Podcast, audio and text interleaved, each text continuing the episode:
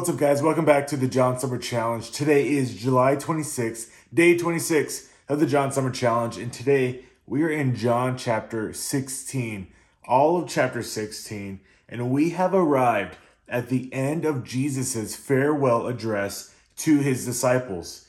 Jesus is hours away from his own execution, and he is preparing his disciples for this reality. They are greatly troubled but the Prince of Peace offers them this comforting farewell address. It's bye for now, but he has good news for them.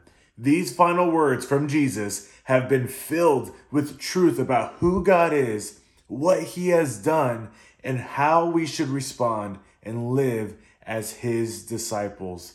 And in today's passage, Jesus explains the role of three people the Spirit, the Savior, and the Saint. Now let's look at these quickly, starting with number one, the Spirit. The Spirit in verses 1 through 15. Now, in yesterday's passage, we saw a shift in Jesus' words from comforting words to a necessary warning, right? This was a warning to all true believers in him. 2 Timothy 3:12 says, "Indeed, all who desire to live godly in Christ Jesus will be persecuted. We will be persecuted because of our faith. And that persecution may range from different levels of degrees, but every believer in Christ, every true believer, will be persecuted. And it is following this warning that Jesus continues in our passage today with verses 1 through 2. He says, these things I have spoken to you, so that you may be kept from stumbling. They will make you outcasts from the synagogue, but an hour is coming for everyone who kills you to think that he is offering service to God. Jesus gets even more specific from the warning that we saw yesterday. There are so many ways that you can be persecuted, but Jesus tells them that their faith will be their fate will be the same as his, they will be killed. They will be killed. Every disciple, except for John, would be killed for their faith in Christ. One author explained it like this quote, They were ridiculed, scorned, denounced, hunted, arrested, beaten, and imprisoned. Many even paid the ultimate price, giving their lives as martyrs. This is these are believers who are killed for their faith, for the sake of their Savior. A brief survey of ancient Christian tradition reveals that Peter, Andrew, and James, the son of Alphaeus, were all crucified. Bartholomew was whipped to death and then crucified. James, the son of Zebedee, was beheaded, as was Paul. Thomas was stabbed with spears. Mark was dragged to death through the streets of Alexandria and James, the half brother of Jesus, was stoned by order of the Sanhedrin. Philip was also stoned to death. Others, including Matthew, Simon the Zealot, Thaddeus, Timothy, and Stephen, were also killed for their unwavering commitment to the Lord.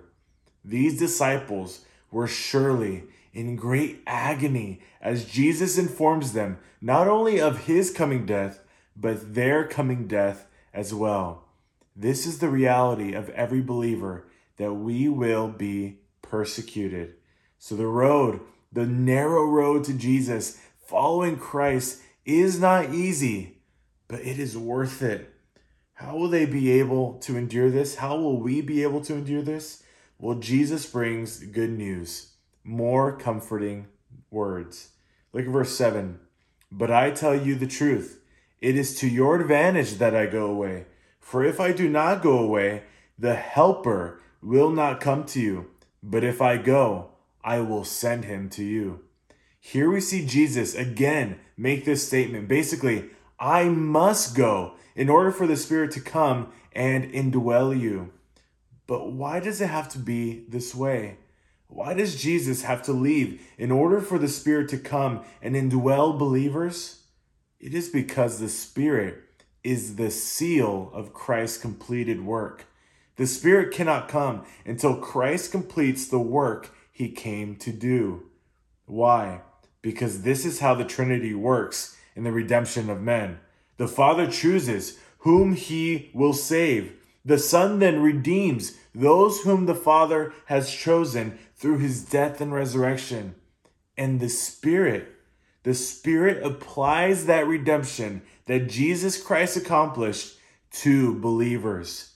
This is why Jesus must go in order for the Spirit to come. What else will the Spirit do? Look at verses 8 through 11. And he, when he comes, will convict the world concerning sin and righteousness and judgment concerning sin, because they do not believe in me. And concerning righteousness, because I go to the Father and you no longer see me. And concerning judgment, because the ruler of this world has been judged. The Spirit is going to reveal to lost sinners their condition before Jesus Christ. What is that? That we are lost in desperate need of a Savior. Because of our wickedness, we are deserving of eternal death. He will convict them of the sin and reveal to them the necessity of having the righteousness of Christ. If we do not have this righteousness, then our souls must be sent to hell. Christ, God, requires a perfect obedience from us in order to be entered into the kingdom of heaven. This is not possible for us. We need the righteousness of Christ. Sinners must realize their need for a Savior. And this is what the Holy Spirit has come to do. Now, the question is how will sinners respond to this conviction? Will they choose to continue in their sin and reject God? Or will they respond with faith and repentance? But there's even more that we learn about the Spirit in this passage. Look at verse 13. But when He, the Spirit of truth, comes, He will guide you into all the truth. For He will not speak on His own initiative, but whatever He hears, He will speak, and He will disclose to you what is to come.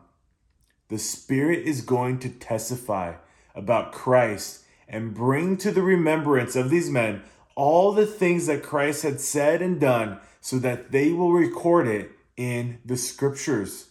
That's what we have in front of us today. Jesus is saying, I may be leaving you now, but the Spirit will be in you, and He is going to inspire the scriptures so that you will always have the truth. Maybe you've always, maybe you've thought to yourself before, what would Jesus say to us right now if He were right here in front of us? What would Jesus preach to us today? Well, let me tell you, it would be exactly what is written in the Bibles in front of you. These are the very words of God. And the reason why you have them in front of you is thanks to the work of the Spirit.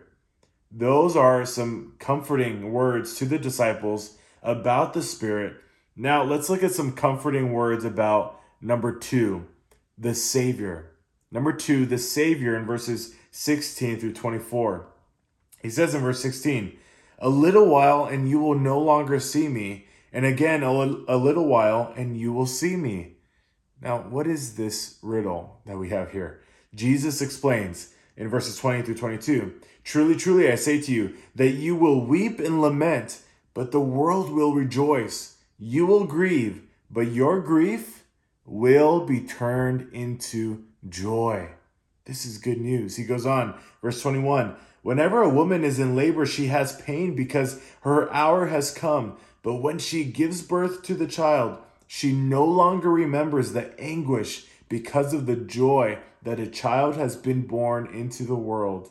Therefore, you too have grief now, but I will see you again, and your hearts will rejoice and no one will take your joy away from you. Jesus tells his disciples, Look, I know that you are filled with sorrow now over my coming death, but just like a woman who experiences great pain during childbirth and then forgets that pain as they behold their child and are filled with joy seeing them, so you will realize why I had to die and you will be filled with joy once you see me again as the risen Savior. Student, you should be filled with sorrow and fear as well if Jesus stayed dead. But he didn't stay dead, did he? He rose from the dead. He is alive today. And so we should rejoice. Yes, we lament over the fact that Jesus had to die for our sin, but that sorrow is quickly overcome with joy as we remember his glorious resurrection. Unlike all other false gods, we worship a living God, the true God. And these were comforting words to the 11 disciples, and they should be comforting words to us as well. Finally, let's look at number three. Point number three the saint. The saint in verses 25 through 33. These are some words, some encouragement for the saint, every true believer in Christ, and to these disciples specifically. As Jesus closes this farewell address, he leaves his disciples and us today with these final words.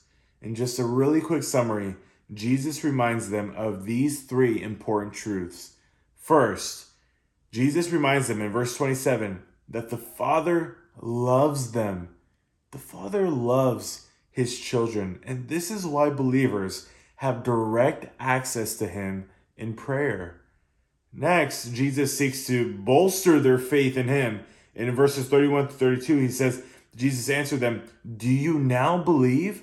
Behold, an hour is coming and has already come for you to be scattered, each to his own home, and to leave me alone. And yet I am not alone, because the Father is with me. Though the disciples' faith was genuine, their faith was genuine, they were still immature. And sad reality was that in just a few hours after this talk, all the disciples would forsake Jesus and be scattered into their own homes. It is only after the Holy Spirit comes that they would stand courageously for Christ. So these disciples, their faith was genuine, but they needed to be bolstered in their faith. They needed to be encouraged. They needed to be uh, more strong in their faith because they were still immature. And finally, Jesus gives them hope, gives us hope also in verse 33. These things I have spoken to you, so that in me you may have peace. In the world you have tribulation, but take courage. I have overcome the world. Listen, in this fallen world filled with suffering, pain, death, and sin, there is one hope, and it is Jesus Christ. Would you put your trust in Him? That's it for today's devotional. I've got three questions for you. Number one, what did you learn about the Holy Spirit today? There was a lot, but maybe you just write down a few things that you learned about the Holy Spirit. Number two, why should you have joy after uh, studying today's passage? What Jesus explained to the disciples why they should have joy. Why should you have joy after studying today's passage? Number three, write down from memory John 20, verses 30 to 31, the purpose for why John writes this gospel. Submit your answers to those questions, and you will be done with day 26 of the John Summer Challenge. I'll see you tomorrow for day 27.